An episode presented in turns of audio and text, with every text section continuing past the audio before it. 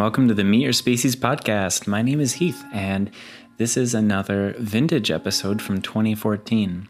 Uh, in case you're new, this is 2020. I'm recording, but uh, the podcast was back in 2014. So today's guest was Brian Beagle. Brian is a casting director in Atlanta, and actually, I was an actor back then, and he gave me my, or booked me for my very first commercial with Ford. So that was cool and uh, he was courteous enough to have me over to his house and we had this podcast. So in this podcast um, we had filmed it outside so there's a few points you hear an airplane and stuff so i ask you forgive that. But it was very fascinating and brian has had a very interesting uh, childhood and family and i think you will really enjoy this podcast. So without further ado i give you mr brian beagle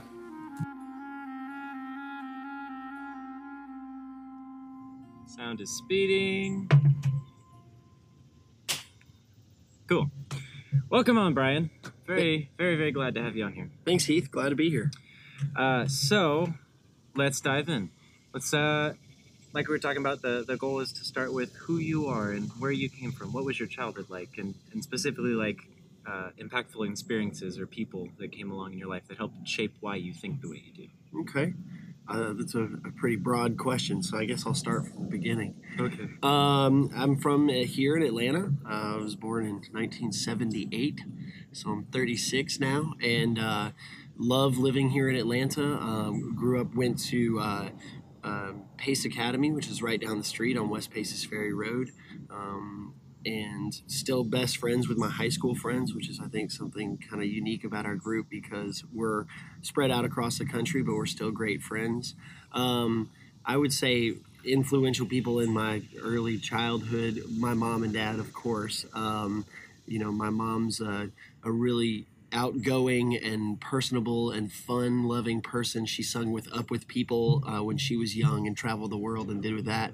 My dad's a surgeon. He's, you know, I could you could say he has a bit of a god complex, you know, as you would want a surgeon too. But yeah, he's a he's a wild man, a maniac. He flies a helicopter to work every day, um, just kind of a go getter. So it's funny because I would say I'm the mix between the two. You know, I have a lot of fun with life, but at the same time, I I tend to attack things when I want them pretty good. So, yeah.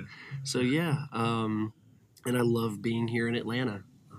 What was what was like having a, a dad who flies around in a helicopter and like surgery? Because that's I feel like most people have like nothing like that. Yeah, I think it was a, a, little weird actually. You know, when you're a kid, you don't. I didn't think of it as like the coolest thing ever. You know, my dad would take me to soccer practice, in the helicopter and like land on the soccer field, you know, and everybody's like, here comes the Beagle helicopter, you know, and it was just kind of funny. But yeah, I mean, um, my dad's a, an intricate, you know, a, a, different kind of person, and he doesn't like traffic.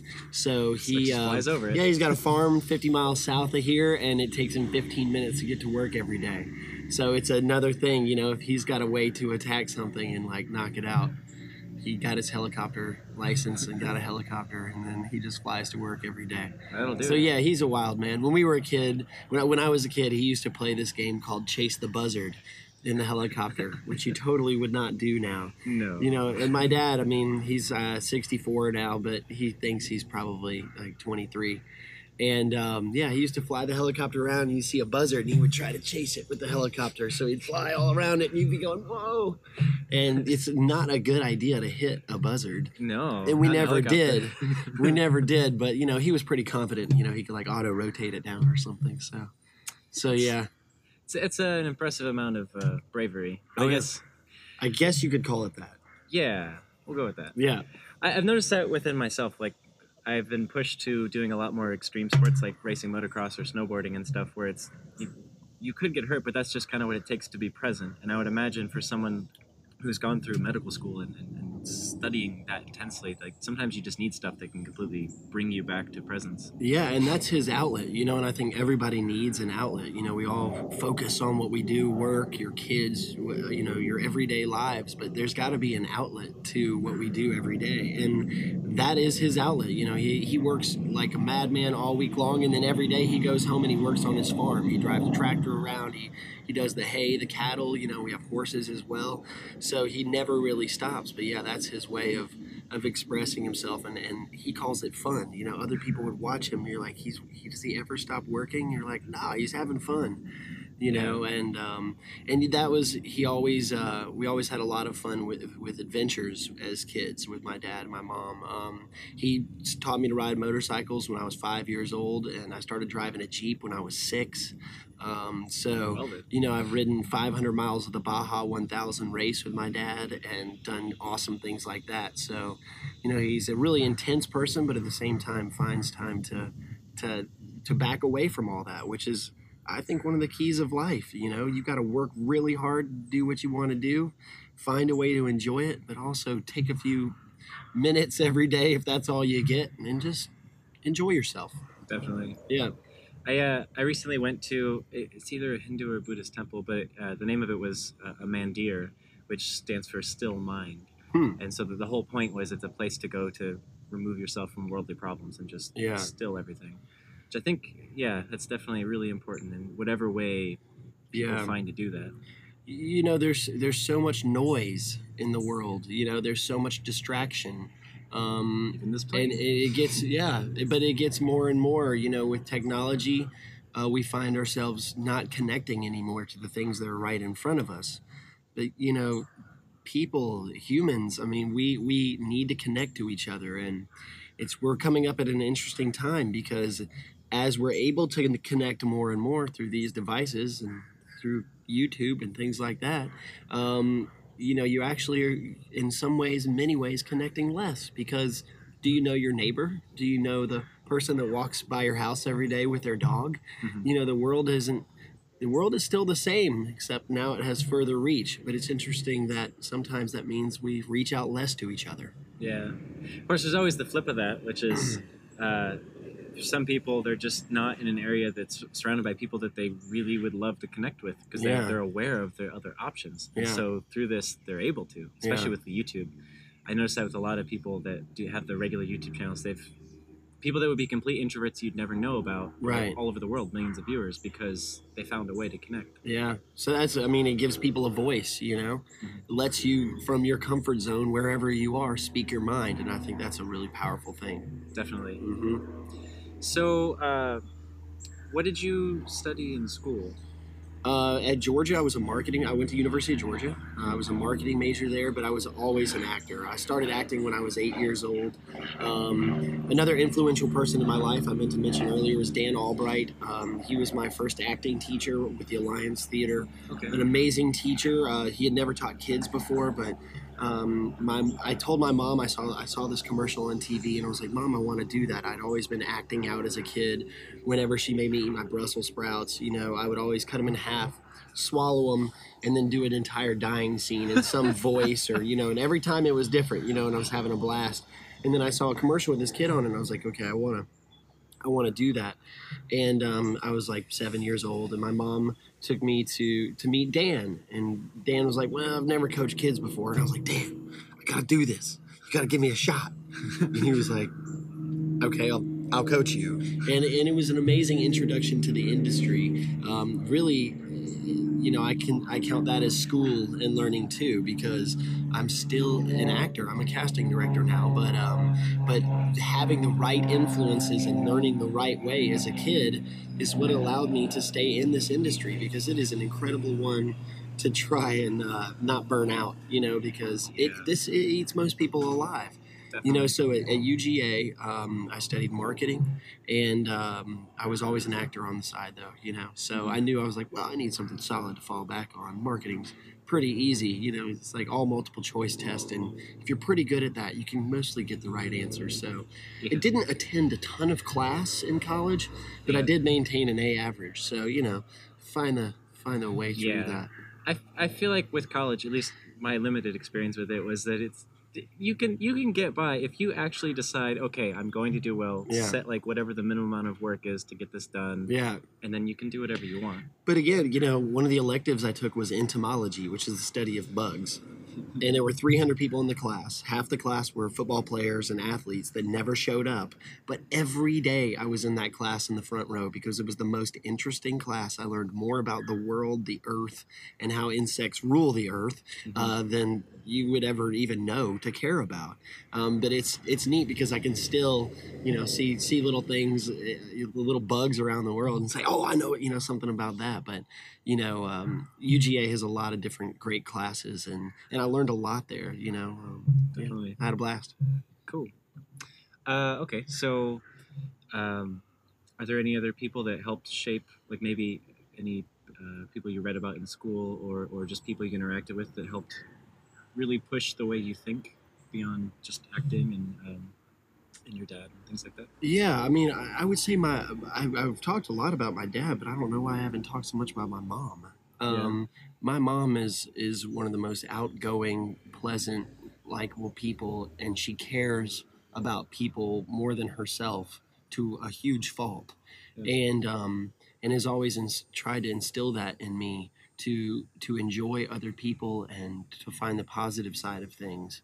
So you know, I really only that's I've just covered my mom and my dad and my acting coach, but you know, I try to learn something from everybody I come across in in my world. In as a casting director, I'm affected by a lot of people, so I try to really be open. And I mean, I don't, I, you know, I I can. There's so many people that have affected my life that um, I'll probably just remember them as we as we go in little instances, but. Definitely. I don't think I could just list them out, you know, because I mean, I take something from this today, you know, it every single person can influence you. And if you're not open or vulnerable in what you do every day, then you're not learning.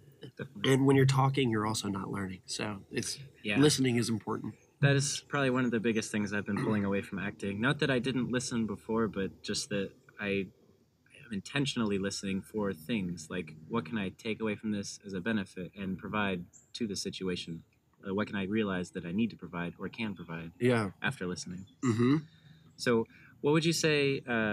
Because I feel like there's a lot of people, I'm definitely one of them, that because you're listening so much, you get uh, uh, affected by all these things that you come across, particularly with all the technology and all the things you can learn about the world. And some of it's not great and it can really put you in a tailspin. So, how, how do you deal with that? I, I don't know if I have a filter. You know, Yeah. I'm one of these people that absorbs a ton of information. Um, I love world history, I love world politics, uh, and I love the study of people. And it's if you if you block any aspects, even people that are wrong, you know, even people that you totally disagree with, if you block them out, then you are um, d- discounting your own. I, you're, I wish I could stop and back up. If you block those people out, then you, then you never really have a chance to um, to absorb anything new or different. And everybody's got their own thoughts, you know. And if you don't get affected by other people, then Mhm. uh, it's hard to communicate, you know. And um, I'm not I'm not sure if I addressed your question at all. no, no, you I- know, I'm kind of lost in that one a little bit. I think. I definitely agree to this extent, though, because you you have to take everything and you have to accept the world for what it is, not for what you want it to be, but uh, trying to visualize what you would like it to be if your goal is to change it. Yeah. So, uh, so are there are there things that, as you went through life and uh, learned about the world, that sort of pulled you out of something that you were focused on at one point and then put you in a new direction? Yeah, I mean, I would say yes, and it's not something for the better. Um, Oh, okay. I was when I was a kid, I was one of those kids that would run up to my parents and say, "You're never going to get divorced, right? You're always going to be together, right?" Yeah. And and they would say, "Yes, of course." Well, when I was 14, my parents got divorced, and uh, it was a total blindside. Never saw it coming or anything, and it certainly changed the way I had planned. And you're 14, you don't know where your life is going, but it changed my attitude completely. Um, and I actually kind of started running with a bad crowd, I guess you could say, which is Yeah, interesting. I guess I didn't drink or do drugs, um, but we did uh, we did blow up mailboxes, which is kind of crazy because if you did that today, which please don't do that, uh, would be you'd be a terrorist. But you know, before Yeah, 9/11, it was um, Just a federal you know, it was something. Yeah, it was just a felony. You know, but uh, and it, yes, we've you know, statute of limitations has passed on that. Um, but uh, but you know, no, I you know, I really got angry with the world. And I think for at least five years, I probably tuned a lot of people out, and it changed my direction as far and and you know you don't see things coming like that in life but it changed my attitude hugely and i don't uh, i was always a really positive kid and i think i still retain some of the negative tendencies that i gained you know that i i took from that experience but now i use them to my advantage. Mhm. you know i i try to touch on those things a lot because i do believe that the family is the most empower most important and powerful thing in your lives and to be really really close with your family is the, is the most important thing. So you know as my mom and dad have gotten remarried and these things you realize that life changes for a reason and you can't ever predict which way it's going to go. So you know now i can look back on that. Oh man i was such an angry kid for a couple years but that is that also helped me be where i am now you know so i use that always those feelings inside of me to to know to know what i am now and it's it's good to know the negative things about yourself you know and, and what you're capable of and and um and yeah it helps strengthen the the good things for sure. There's a there's a concept I was reading about in an article about how uh, most people assume that oh I'm Christian, I do good things, or whatever you tell yourself that is the reason that you're a good person, and somehow that means that you're always a good person, and it's Mhm. not. It's a constant. You have to constantly be a good person if you want to claim that. Otherwise, Yeah. it's just a title. And it's oof, you can really go down a different road and like like they that have that diluted concept of especially with uh, guys i notice a lot of i'm a nice guy mm-hmm and it's it's really just that you you just have a certain perspective and that's okay it's just Yeah. not necessarily all encompassing of Yeah. reality I would say far more what determines if you're a good person or not is is how things affect other people around you that you do rather than what you think you do is making makes you a good person. yeah You know, if you can change the world for better and it affects you for the worse, you're probably still a good person. yeah yeah people don't take themselves out of the equation that much and you know, that's I think people are much more tied together than we realize and with the internet and uh, you have the ability to to hear and feel people's point of view that you never had before. And um, and hopefully the world will open itself up as we continue this process and not go back in time because right now i think the, the internet and all these things are fighting against each other yeah you have the freedom to be able to speak to each other, but at the same time, you're not sure if your conversation is being recorded or watched by someone else who's a third party that you didn't really intend to be part of your conversation. Mhm. You know, so you have this idea of freedom fighting the ideas of control. And Yep. if the same people control that whole thing, I think you'll end up under control. yeah So we'll see where that goes, but I do believe in freedom. Yeah especially with this whole fcc comcast thing It's, you know, two internets. That's an interesting. Which one will you get?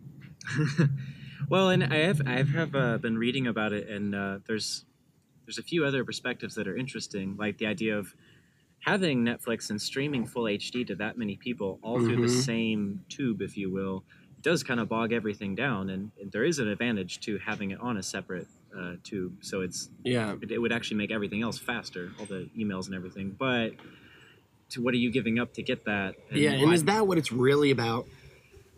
I don't I don't know because I don't know enough about. Right. I didn't build the internet. I think anytime you take companies uh, in consideration, then you need to realize that the most important thing to the company is their bottom line. Hmm And security, So until I mean, I don't know about security. well, like think, like as a company, so you can Well, keep yeah, making money. yeah, financial security. There you go. Yeah, that's you know, um, you know, I don't think when healthcare.gov opened up, security was exactly on the forefront of things. You know, yeah. when an 11 year old hacked the system, they were like, uh, this happened. You're like, yes, Uh, that's very good. There's my social. So, um, but yeah, you know, anytime there's a company involved, I think you have to ask who is this company? What is their goal? And wh- why is it beneficial?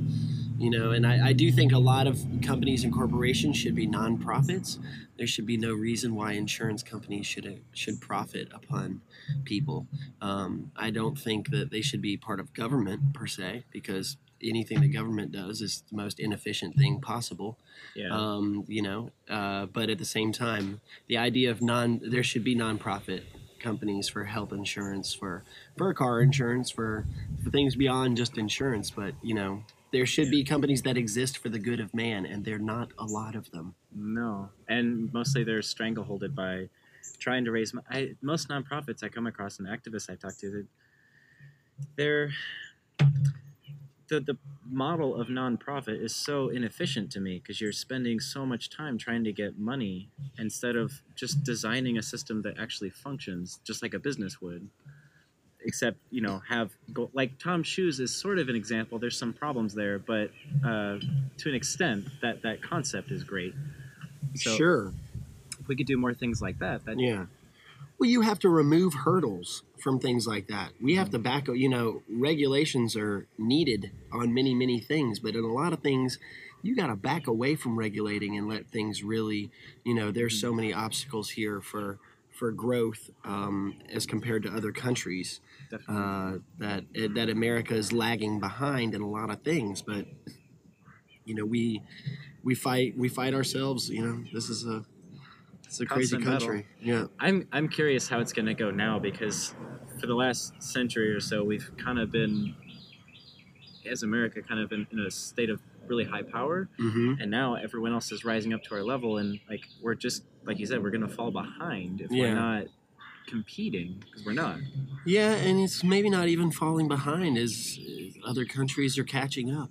You know, uh, well i mean falling behind like there's there's no reason that finland designed and, and sweden designed this education system that they don't even Right. test anybody till 16 and they're number one in the world What? yeah. come on So, you know, uh, America is is hypocritical at best.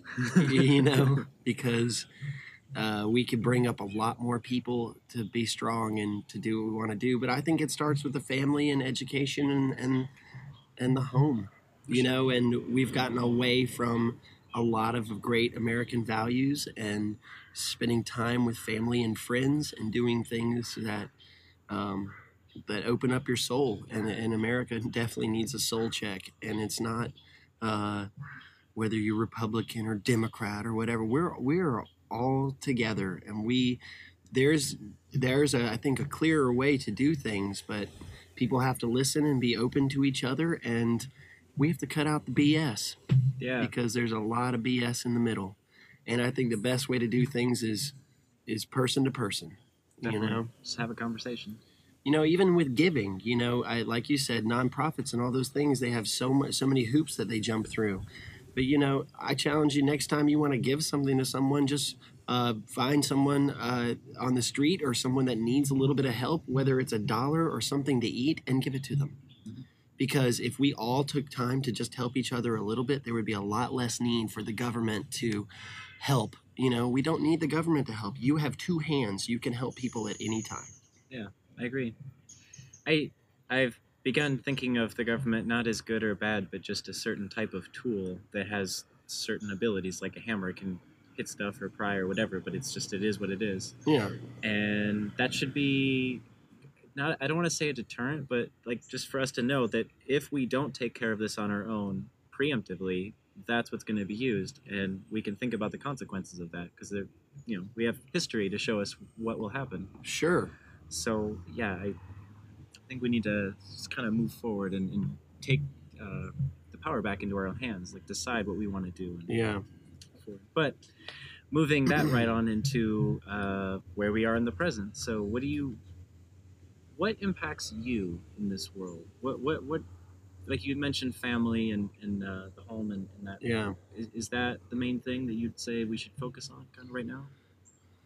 I don't know. I mean, I'm 36 and um, I'm single and uh, working 70 something hours a week, and I think the biggest thing that impacts me right now is is uh, is having fun with my life and and moving day to day, but finding a way to make it a little bit different every day, and it's a, little self centric, you know. But uh, but I feel like um, right now I'm still trying to to find my place and where I'm going, and at the same time seeing how I can help other people. You know, and then as a casting director. Um, I find uh, I, I have to take myself out of the equation a lot, you know, and I and I enjoy other people a lot. Um, but uh, I don't I don't know. A- ask me that question again. Okay, so let's I got lost in let's time there. let's get uh I guess more focused. Is there is there a, a specific one or two issues to start with that that are really important to you, like something that you're noticing going on either in the world, in your community, in your Yeah. state, country, whatever that that is your Yeah. main focus right now. Well, let's talk about Atlanta first. We'll Okay, try yeah, to yeah. simplify this a, a little bit for me since I'm a little slow. Um, I love being here in Atlanta. Atlanta has an amazing energy. It's a young city. Um, Georgia's a right to work state, so we're seeing lots of businesses move here uh, where the employees are still making uh, awesome salaries. Uh, so Georgia and Atlanta are a place that are kind of forward right now, you know, um, because we are adding so much to the city, yet at the same time, we just lost the Atlanta Braves. And they're becoming the Cobb Braves. I mean, they can still be called the Atlanta Braves for sure, but there is no excuse for that. And this city is interesting with as much business and as much energy and young people. More people have moved to the city of Atlanta in the last four years than any other major city in the United States. Mhm. So there's more energy and money moving here than any other city. So it's it's interesting to see why the mayor Kasim Reed can tout all these great things, but when he has to stand in front of the microphone and say, "Well, we couldn't afford to keep the Braves and the Falcons, so we made a choice." Well, the Falcons play 8 home games a year. The Braves play 81 Which one's going to bring more money? it's interesting because if that's their decision, I want to know the politics behind that decision and how that's made. Mhm. Because as the Falcons are building a new stadium, the Braves it's being torn down, and the reason it's being torn down is because the city of Atlanta didn't keep up their promise to build up around the stadium, just like this whole city's building up around it. It's almost like it's building up despite the city of Atlanta. Atlanta finally, just a couple years ago, started cutting red tape for the film industry. You know, because Atlanta was the hardest thing to get around when you wanted to film here. We had all this energy to film here, and they were still in the way. So now they're realizing, I think, that they can make so much money off of this that they're starting to get out of the way. But I would like to see the local politicians uh, of Atlanta embrace the energy here so we can build upon the education system so make schools better here and make atlanta a better place to live. And it's an amazing place to live already. We have more opportunity here than most other cities. It's, i mean we're sitting outside right now recording this because we can. We just had to stop for a biplane you know Yeah, a few yeah. minutes but it's just the neatest place to, atlanta's a city amongst the trees. You- you know two miles right this way is downtown atlanta and it's the most unique place to be. I mean just and it changes all the time and it's growing all the time. But atlanta is still in its own way and we still have to figure out a way th- to stop there from being two atlantans. Atlanta uh, an atlanta where it's disadvantaged and ignored because it can be and they don't have a voice Mhm. and the Atlanta that's affluential and changing and growing and moving, like the Beltline. The Beltline is an amazing thing here in Atlanta, but we're way behind on that. Yeah. The company I work with, we we adopted a, a quarter mile of the Beltline, and we go out there once a month and clean the thing, and it and it's just a little part of Atlanta. So. I I don't think it's going to come from the politicians and the people at the top that make change. Mm-hmm. I think it'll come from the people of themselves here in Atlanta that decide when you walk out, okay, I'm going to take a trash bag and go and clean this up, or I'm going to take this and make it beautiful. We all have that power in our hands. So, despite what the city of Atlanta still stands in our way of of this growth. Uh, with bureauc- bureaucracy, we can we can do this ourselves, and in a right to work state, we have the abil- ability to do that. Absolutely. So that's how I feel about Atlanta. Yeah, no, I agree. And Yeah. there's a there's an app they used, I think, in Chicago, and then it got readopted in Hawaii. But what they did is they they marked all the uh, um, fire hydrants all over the city, and then you could adopt one, and it was just saying that you're going to clean it, and you get to name it, and it's it's a free app, and uh, so. Uh, people would it basically if someone wasn't keeping up with their fire hydrant someone else could like steal it and then they get to have it. And it's just something like that that makes it fun and easy. If we could just apply that to like your beltline thing, or Yeah. any anything. it feels good to Mm. help and to change little things. So that's when you empower people and take out the, anything in the middle and you allow them to go put their name on a Yeah. fire hydrant because they like to take care of their fire hydrant. Make it a game. You I mean, know, it's not. that's fine. It anything that can make you smile at the end of the day is probably a positive thing, definitely unless you're super evil and that makes you smile, and then that's fine. Kim Jong Un. Yeah, exactly. You know, uh, Kim Jong Un is, uh, you know, uh, wait, it's Kim Jong Soon now, right? Oh, is there no, another? No, oh, it was Kim Jong Il. Yeah. Kim, oh, Kim Jong Un. Yeah. Yeah, I'm nervous about them because he's not as much of a movie buff as his dad, even though he does like basketball a whole lot. apparently. I mean, the worm is over there hanging out with him, you know, things like that. But I don't think that's really going to help world politics, you know, no. or the world grow closer together. So, I want to talk about the world a little bit. I think we're in an incredibly interesting, but also very, very uh, perilous time for the world um, because the main thing that has changed over the last eight years, I'll say, is uh, the idea that America is a force in the world for good has totally changed. Ooh, yeah. We are now um, basically a non factor. Uh, and we have no voice for good in the world. Even when we do, we discredit ourselves by saying we're going to do something and then not doing something when people are in need so the way that affects the world is that um, before when something crazy or something out of line happened in the world america would stand up and say we're, we, we won't stand for this. We stand for freedom. And what it, what happened was when people would want to do something crazy or do something extreme around the world america would stop it. Or america would be there enough strong enough to where countries wouldn't do those things. Mhm. but now with a void of Americanism, uh, you know, um, with our with our morals receding, uh, with that void around the world, people see an opportunity.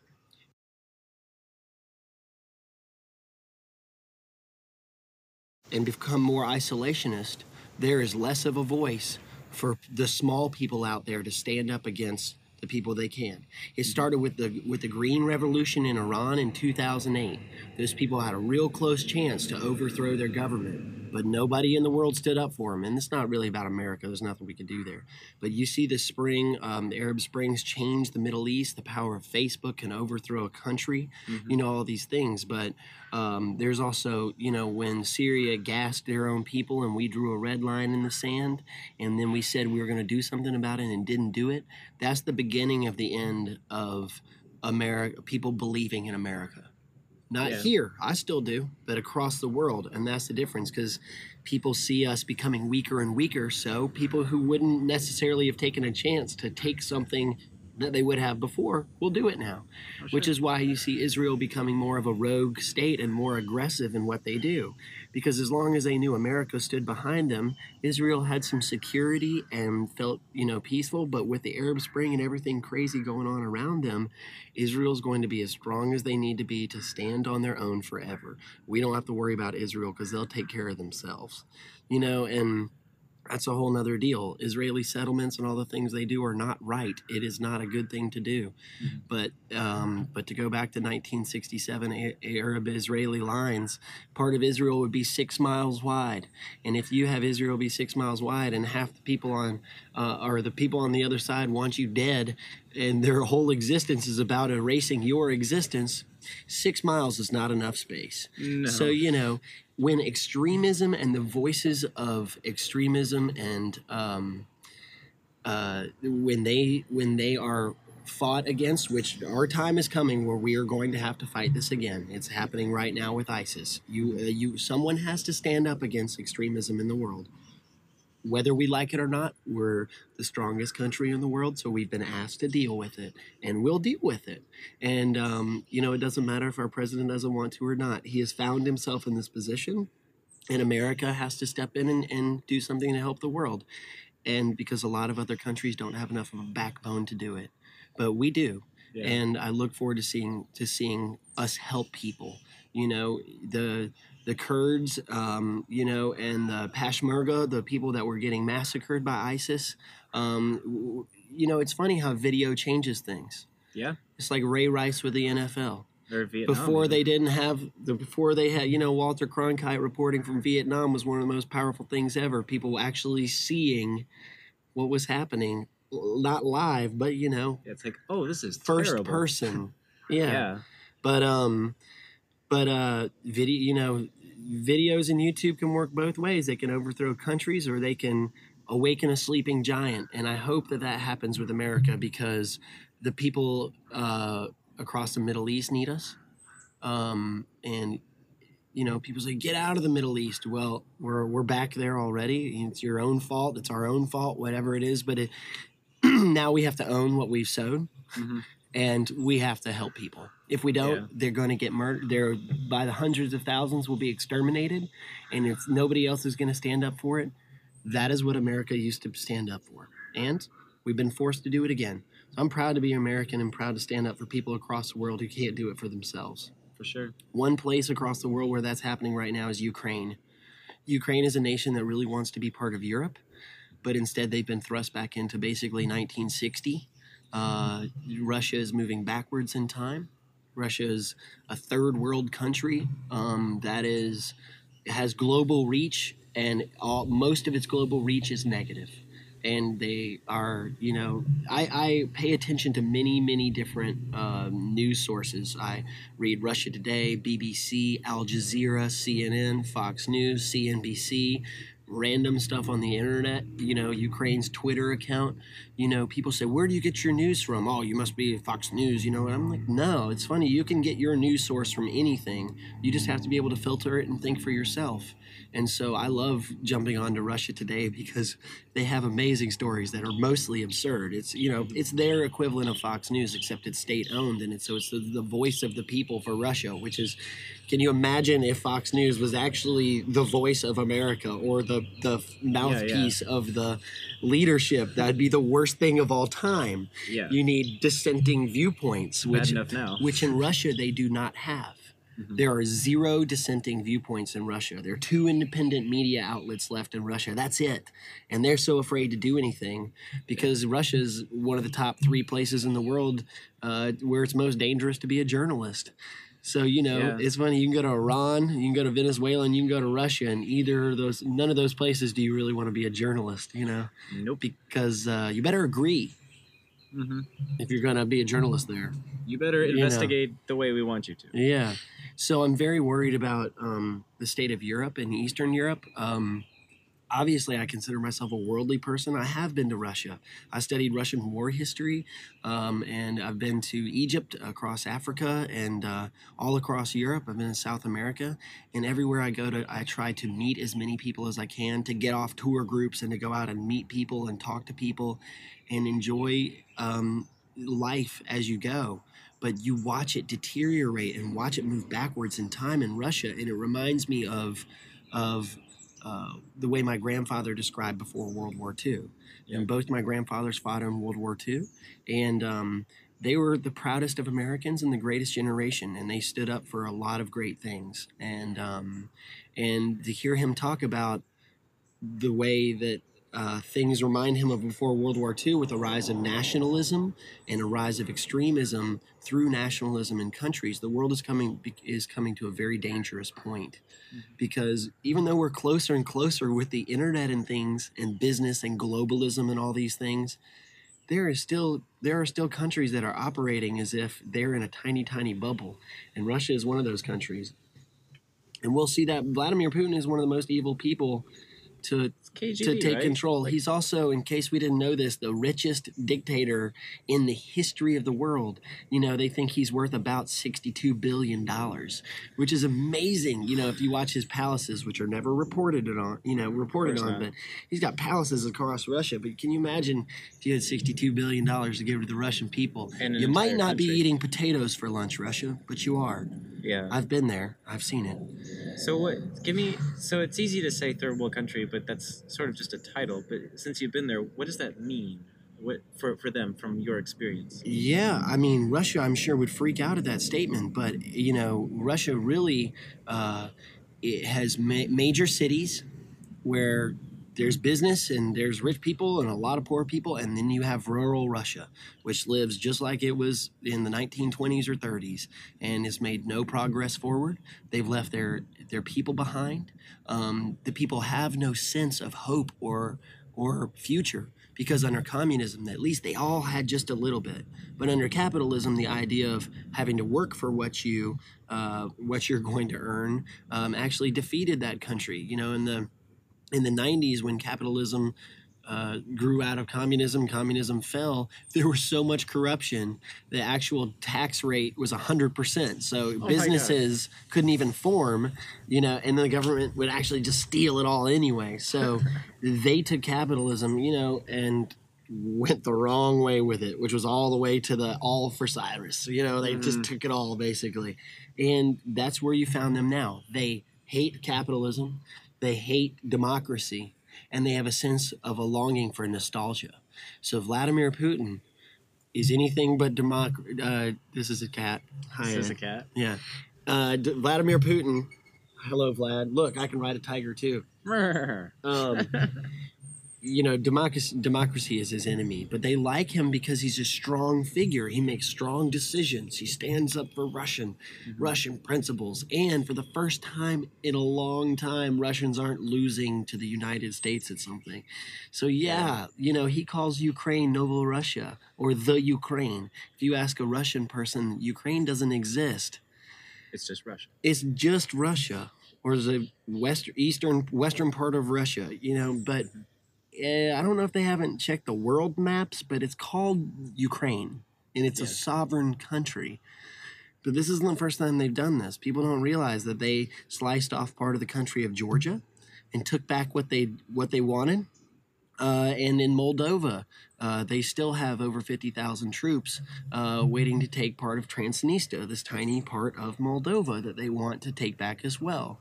So, unless the world bands together with a common voice against who has become and is a basic thug, mm-hmm.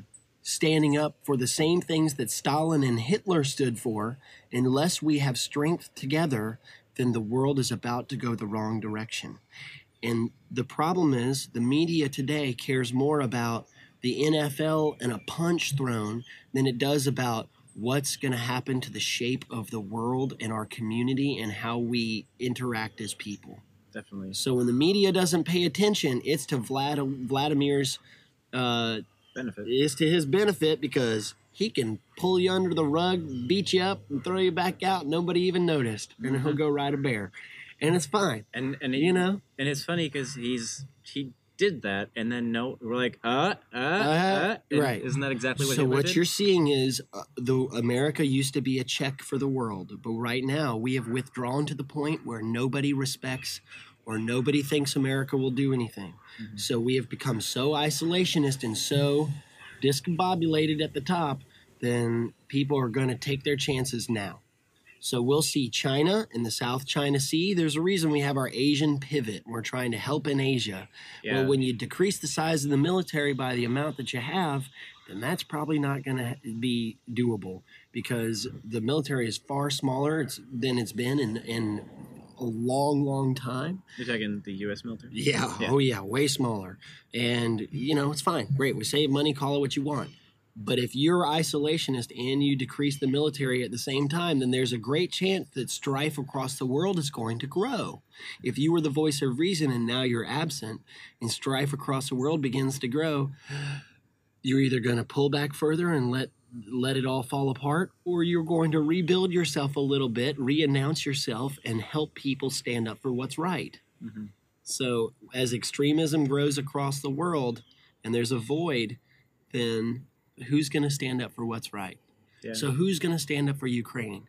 Just because it doesn't matter to us and we can live a comfortable life here in Atlanta, I believe that we are more tied together than that and that we should help people.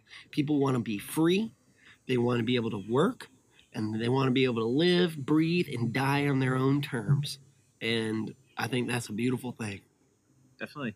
And that's America. America. Anyway, but um, but yeah, I I really hope that we find a common voice and find a way to help the world again. you know. But I think in today's sensational media approach and the way we do things, it's not going that direction. Yeah. You know, but Vice News, things like that. Vice News does a great job of bringing things to our attention They do. like TEPCO and Fukushima. You know, that is totally out of control and nobody even knows it. Mm-hmm. You know, so I you know, I'm not a I'm not a, a conspiracy theory person, but I pay No. attention and it is what it is, but nobody cares.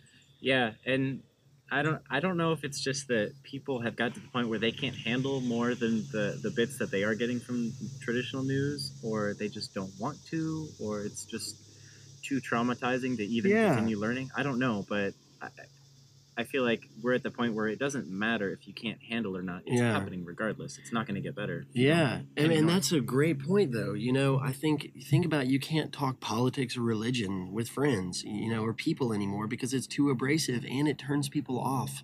Yeah. You know, it's one of the biggest turnoffs ever to talk start talking about Obama or Bush.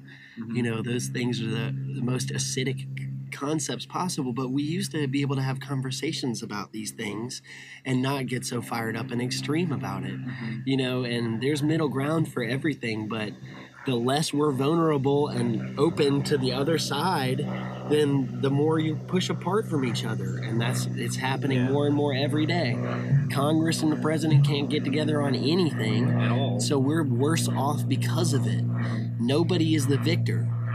And I feel like there's this terrible sense of duality happening where it's Democrat versus Republican. And no, you- we 90% of the stuff we actually agree on. It's Yeah. focusing on the differences when we should be looking at the similarities. Yeah. We all need food, water, and shelter without debt across the entire planet. Like, Yeah. What are, what are you doing? Well, you should basically, you know, if we had the chance, fire everyone in Washington and start again. Just reset. Yeah, you know, have a reset button. I mean, you know, we can do that with one Facebook page. hmm You could you could overtake Washington with one march and Facebook page. They'd have to shut it down. You start up again Yeah, yeah. with nobody who's been. You know, I think if you're in Congress or you're president or any of those people, you should have to do it for free. I mean, obviously, you pay your expenses, maybe per diem or something like that, but they should Or work for just- free.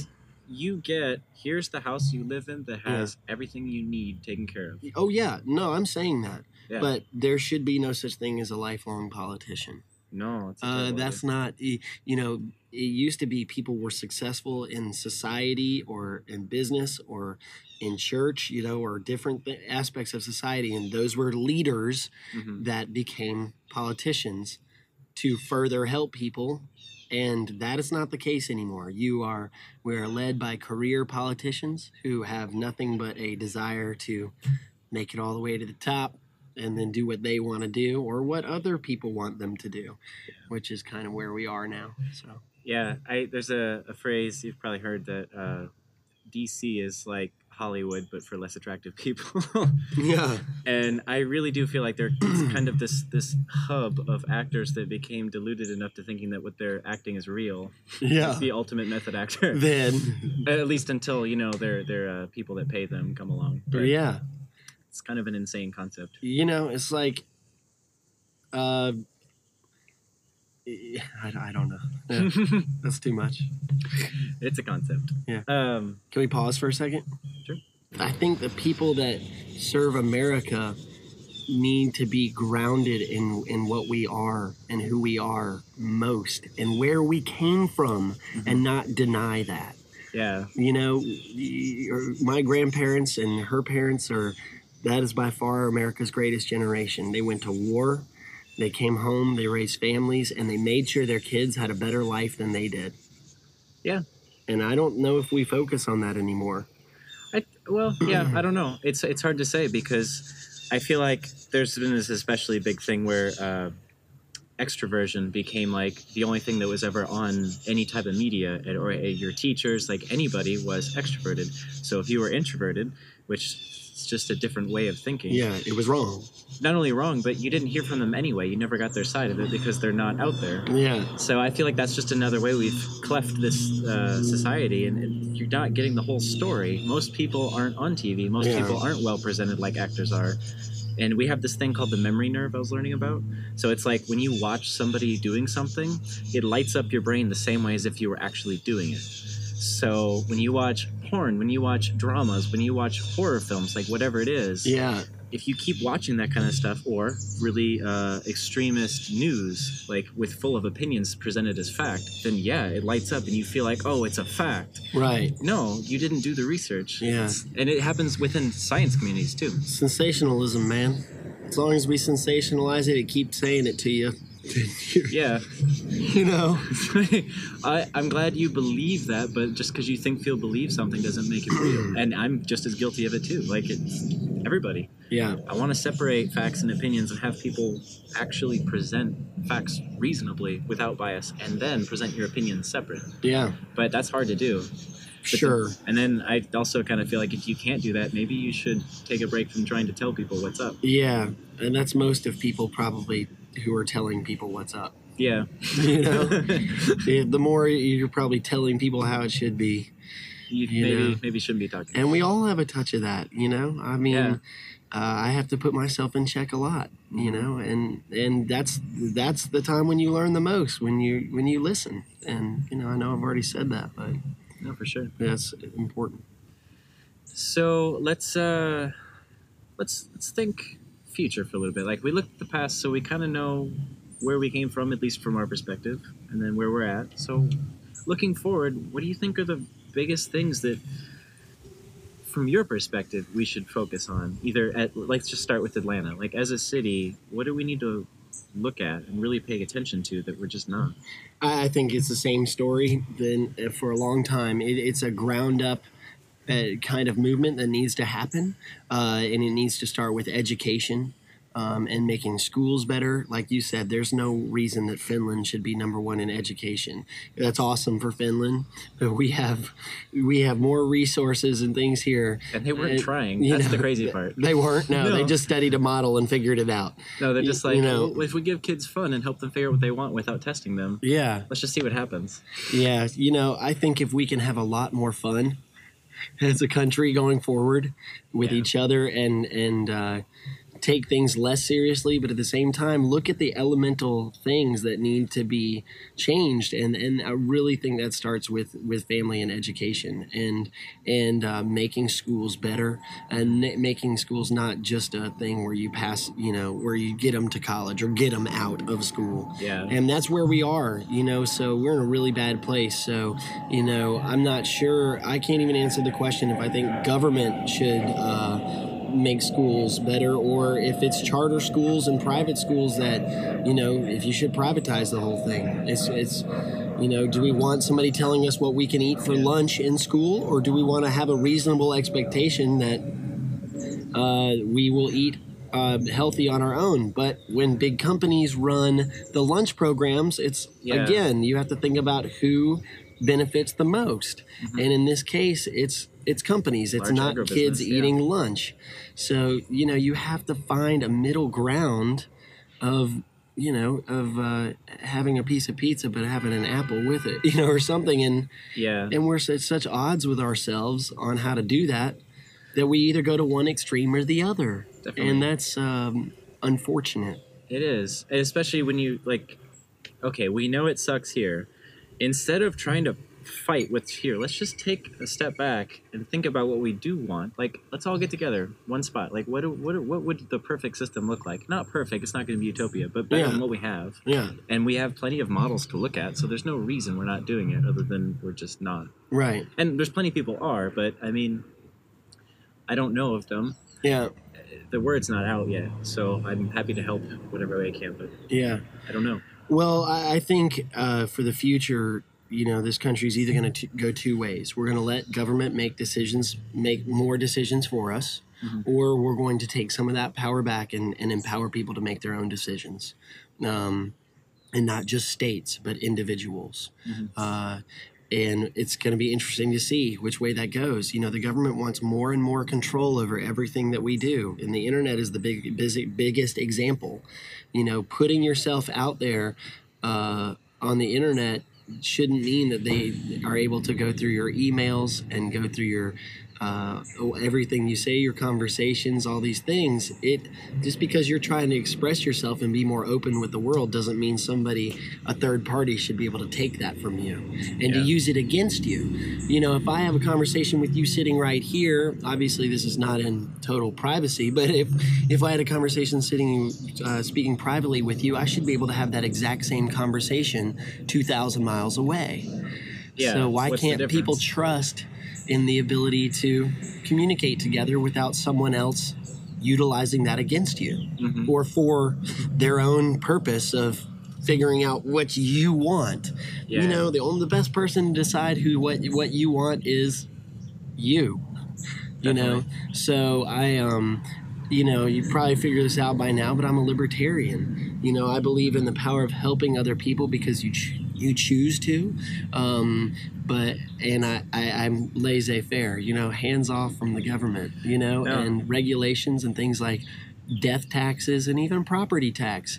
I believe that you know if our if the founders saw the way that we're taxed at this point, then they uh, you know this isn't even the insane. same country and uh, you know the idea of if you buy a piece of land you've earned the right to own a piece of land that should be in your family that should be able to be passed down without paying for it over and over again with dex death taxes and property taxes and you know financial gain and all these things.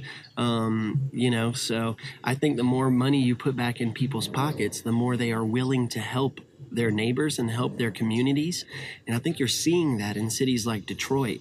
You know detroit is uh, is changing and, and fighting and it's uh, it's honestly a total ground up thing you know with the Definitely. gardens and the communities they're changing um, Because there were bears and subdivisions there for a bit. It's yeah, just nothing. You know, I mean, you know, darkness. You know, but now they're trying to map out the streetlights, and it's done by a person who had this idea to fly over the city and chart out the whole thing of where was the darkest and where crime rates were based on streetlights and everything. And now they simply have turned back on streetlights in some of the more dangerous areas, and it's cut down crime. And it all started because one person said, "I wonder if there's a correlation between darkness on streets."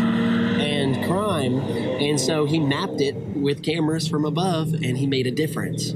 Which we could now do with freaking drones. A little Yeah, you could do it with a drone, you know. So, uh, you know, that's another thing. You know, how much airspace do you own above your house? Is it legal for a drone to fly outside your window and, and look at you? Yeah. Or do you own that bit of air outside your house? So And we're how are about. you going to enforce that? Yeah, we're about to, you know, in South Georgia, you just shoot the drone down, man. Yeah. But if it's government property, you might have a problem. Yep. You know, so you know, there's there's a lot of questions that uh, with the internet age and with the way the world is expanding, you know, uh, that we'll see, we're gonna find out. You know, Yeah. and um, and uh, yeah, It's gonna be interesting. For sure. I'm. I, I get so lost in all that. There's there's I, I really feel like there's just too much. Like what we need to do is focus forward on what we want and just have an objective look together. But to do that, like no one person can learn everything, much less process it and have. You, you just can't. It's not possible. So how do you how do you get everyone together on the same page and, and yeah, decide what is true and what isn't together? yeah. And that, I mean, it's almost a scary concept because there is one entity that in the next 20 years will become smart enough to know all of those things and to change the course of human history, and that is computers. Mhm. And we are going to, in the next 20 to 30 years, be changing the fabric of, uh, of what it means to be human. And it actually started, I think, with pacemakers and things back in the day when we started putting machines in our body. Definitely. But in the next 20 to 30 years, as computers become more and more powerful uh, and become smarter than all the brains in the world, then you have the idea of singularity, um, which is Yeah. a crazy, crazy concept, you know. But as we long to live forever and continually replace parts of our body with machines, including microchips in your in your brain and things like that, Mm-hmm. then uh, we will create a new species, and it won't be, you know, you're gonna in 20 to 30 years, it's gonna be interesting to see the haves and the have-nots, and Yeah, who yeah. is tapped in or turned on to computers and who is becoming one with the system and one with not. And then the question is, after another 10 or 15 years after that, when your body is a certain amount computer, are you not just a computer as well? So that's where I think the craziest part of you know people Yeah. don't realize how powerful computers are going to be coming soon. But you know I think cure. Oh yeah, of course, and cure of all diseases and things like that, and the ability to live for many many years past uh, what we are.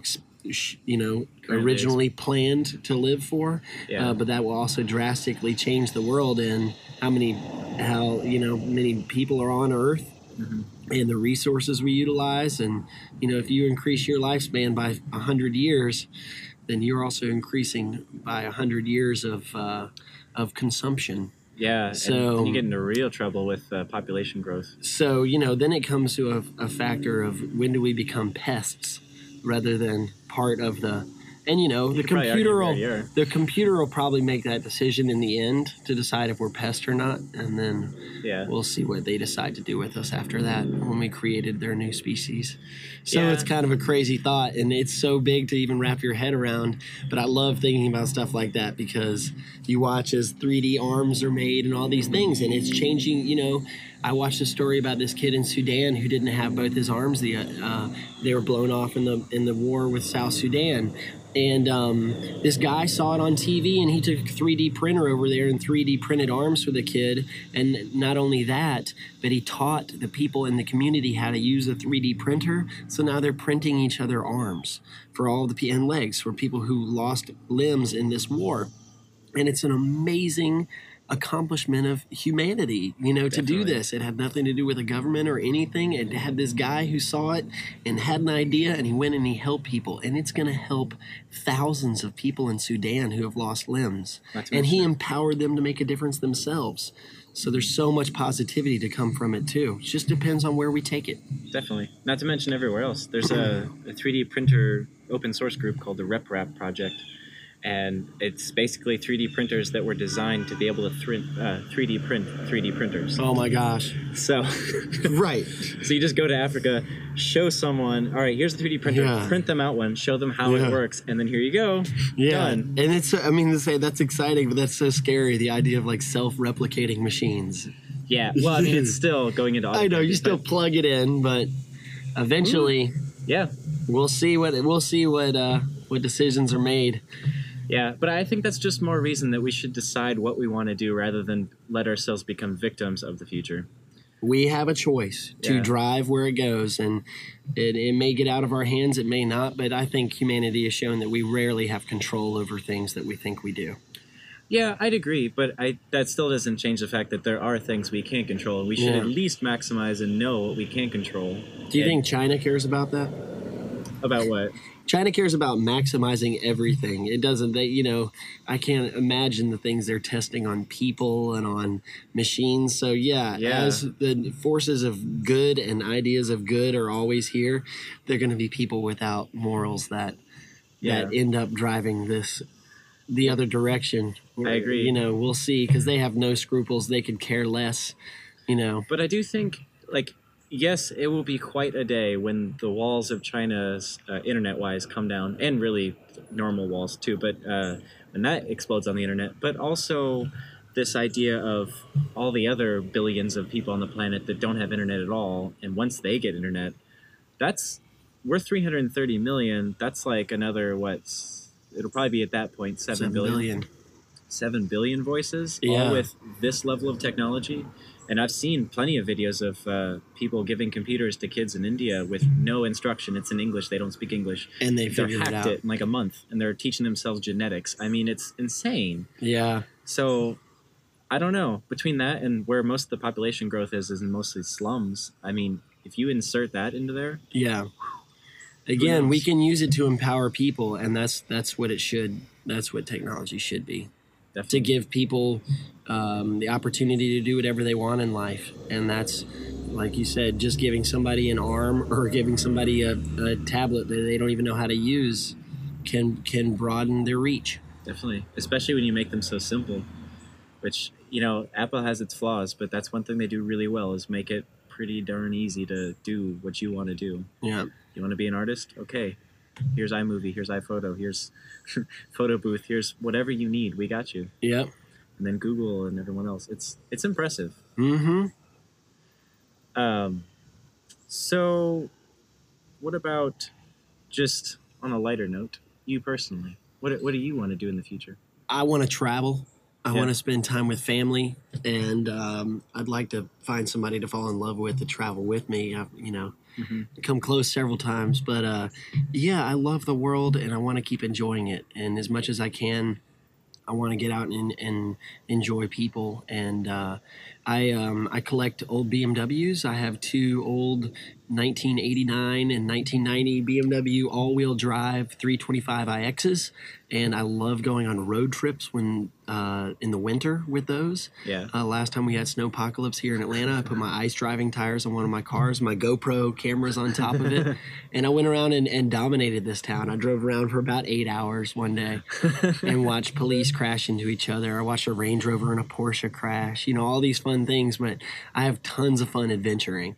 Um, you know, when I went to Egypt, I, I met this guy who's listening to Pink Floyd, and I ended up spending five days with him and his family and just going through all these tiny places in Alexandria, Egypt that no tourist had ever seen, you know, and doing That's some really wild things. And I learned more from that person, you know, about what, why, and who they are than you could ever learn on a tour group.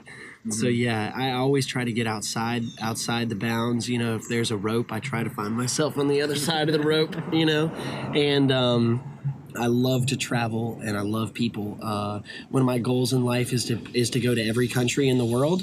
Um, we we can't do that. You know, some countries you can't visit. Um, but eventually, I think.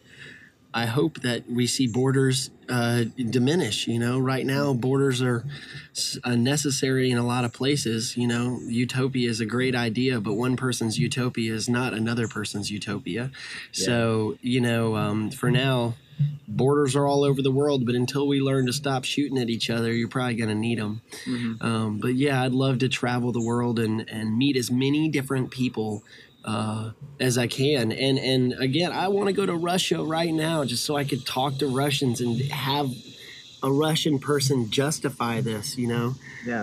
um, you know, and, and justify aggression. And it's because, you know, they their point of view is based on one voice from the top. And, you know, they think where America and the rest of the world are so bad and out to get Russia that whatever comes from their voice from the top has got to be right. Yeah. But what a sad way to live. You know, you're they don't make their own decisions.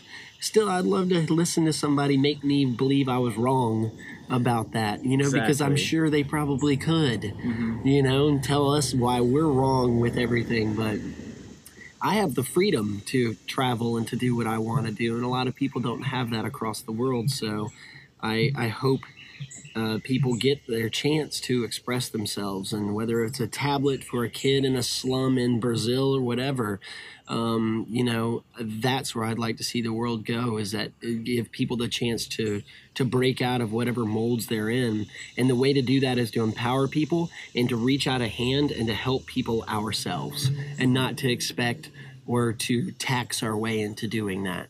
Being taxed to help someone doesn't feel good at all. No. But putting out your hand and raising somebody else up is the best feeling in the world.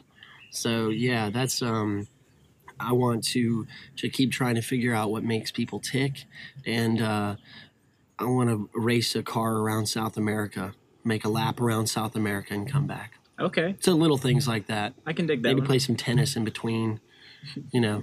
Take a break on uh, Quito, Ecuador. Yeah, yeah, oh yeah, that'd be great. You know, so yeah, I, I look forward to um to living life, man. I appreciate it. Well, yeah, Thank you, Brian. That was uh, that was good. It's really nice to hear just a different perspective. Every yeah. time. You, you, one other thing, you know, um, I'm an Atlantan, and in Atlanta we welcome everybody. So you guys come to Atlanta. This is a great city. Um, we we're on the way up here, big time. There's a huge energy here, a lots of opportunity.